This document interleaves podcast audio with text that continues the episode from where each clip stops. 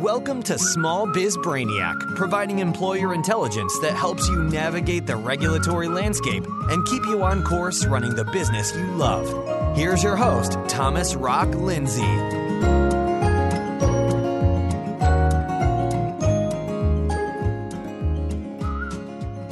Welcome to episode twenty-one. Are you a large employer under the Affordable Care Act?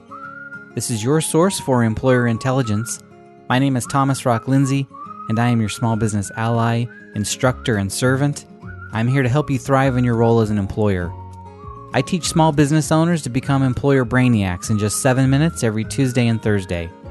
Are you an applicable large employer? Are you close to qualifying as one in twenty sixteen? What if you reach the threshold this year? Are you required to comply with the Affordable Care Act's employer mandate? I'll answer these questions and more today on Small Biz Brainiac. Let's rock this. The A C A requires applicable large employers, or A L Es, to offer health insurance that has certain minimum essential benefits, also referred to as minimum essential coverage, to at least ninety-five percent of their eligible full-time employees. Now, this insurance must provide minimum value, and the premium must be affordable. If you don't offer a health insurance plan that has these minimum essential benefits, then you could be penalized by the I R S. Even if you offer the minimum essential benefits, this insurance must meet the minimum value test and be affordable to your employees. Otherwise, you could still be penalized by the I R S. You're an A L E if you have fifty or more full-time employees, including full-time equivalent employees.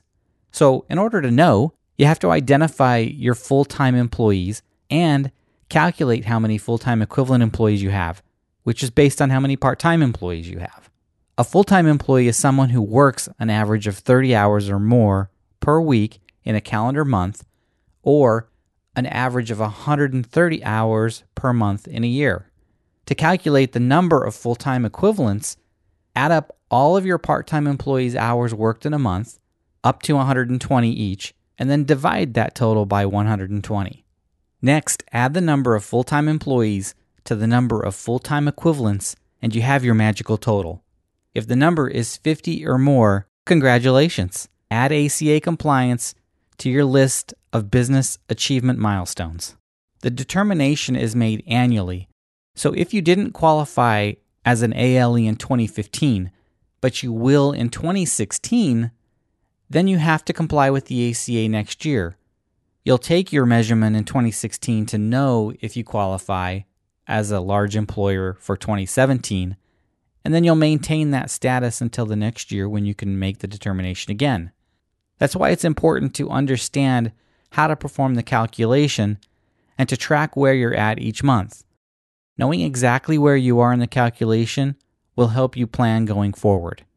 If you just started your business in the current calendar year, then you are considered an A L E if you reasonably expect to employ an average of fifty or more full-time employees, or a combination of full-time employees and full-time equivalents.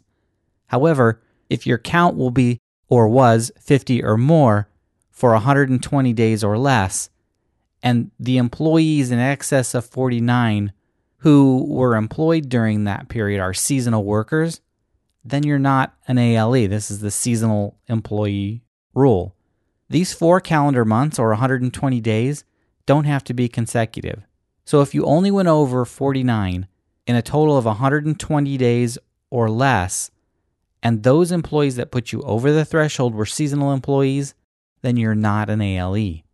In year two, you'll base the decision on the number of employees that you actually employed in year one, rather than relying on your reasonable expectation. Let's say you start a business on July first, twenty sixteen.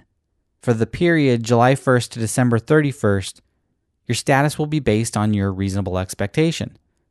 For calendar year twenty seventeen, the decision will be based on your actual employee count for the six-month period that you were in business in twenty sixteen. If you think you will be an A L E and you offer a compliant plan, but you don't end up actually being an A L E, then you don't have to worry about complying with the reporting requirements.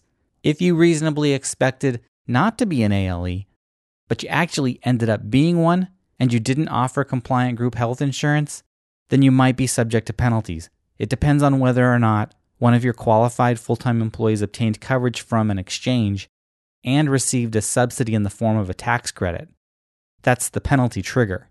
It doesn't matter what your situation is or the circumstances surrounding your noncompliance. If you didn't provide the right coverage, and one or more employees obtains coverage from an exchange and gets a tax credit, then you're subject to penalties. There are two penalties referred to as the A and B penalties. So the A penalty is named after Section forty-nine eighty H A of the Act, and it's two thousand dollars a year, or one hundred sixty-six dollars and sixty-six cents, for each month or partial month of noncompliance. This penalty is for not offering minimum essential benefits. There's really no reason you shouldn't be able to provide this insurance. It's readily available, and in most cases, one hundred percent of the premium can be paid for by the employee. If you don't provide a minimum essential benefit plan, you'll pay the A penalty on all full-time employees. The consolation is that you get a thirty-employee exemption from the A penalty. So going back to our example, let's say you don't reach the threshold until November, and even though you're an A L E, you you only have forty full-time employees that you have to make an offer of coverage to. After subtracting the thirty-employee exemption, you're penalized on the remaining ten for the last two months of the year. And remember, that's only if one or more of those employees goes to the exchange, receives coverage, and a subsidy. The second penalty is the B penalty, after, you guessed it, forty-nine eighty H B of the Act. This penalty's three thousand dollars per year, or two hundred fifty dollars for each month or partial month of noncompliance. This penalty is only assessed on those employees who receive a premium tax credit, and it will never be more than the maximum A penalty, so it's capped at that. You'll never pay both penalties in the same year.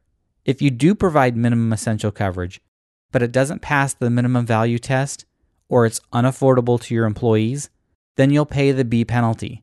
But again, only on those employees that obtain coverage from the exchange and receive a premium tax credit. So there you have it. Let's recap. Applicable large employers have to comply with the A C A by offering a group health insurance plan comprised of minimum essential benefits, which also provides minimum value and is affordable. To determine whether or not you're an A L E, you have to count your full-time and full-time equivalent employees. And if you don't comply, and one of your employees obtains coverage from an exchange and receives a premium tax credit, you will be penalized by the I R S. Now, we're only scratching the surface here today. The A C A is a massive piece of legislation, never mind the mountains of regulations and the interpretation notices. In subsequent episodes, we'll discuss other aspects of the A C A, such as affiliate employers, hours of service, more about seasonal employees, variable hour employees. Actually, who is an employee? Are, are you as the owner counted as an employee? Short answer is no. Are your family members who are employees counted? Short answer is no there as well. Are leased employees yours for purposes of the A C A? That's a yes. Now, in the show notes, I've provided a simple eight-step process to calculating the number of employees to determine if you're an A L E. And if you have any questions about the A C A, please don't hesitate to contact me through small biz brainiac dot com. I'm here to help you. There's no charge, no obligation. I'm not trying to sell you anything. I'm just here to help. You can also communicate with me on Facebook by joining my private group, Small Biz Brain Trust. Well, that's a wrap. Thanks for listening and have a great day. Thanks for listening to Small Biz Brainiac. To get your questions answered by Thomas directly, visit small biz brainiac dot com. And for more employer intelligence, be sure to join us again here on Small Biz Brainiac.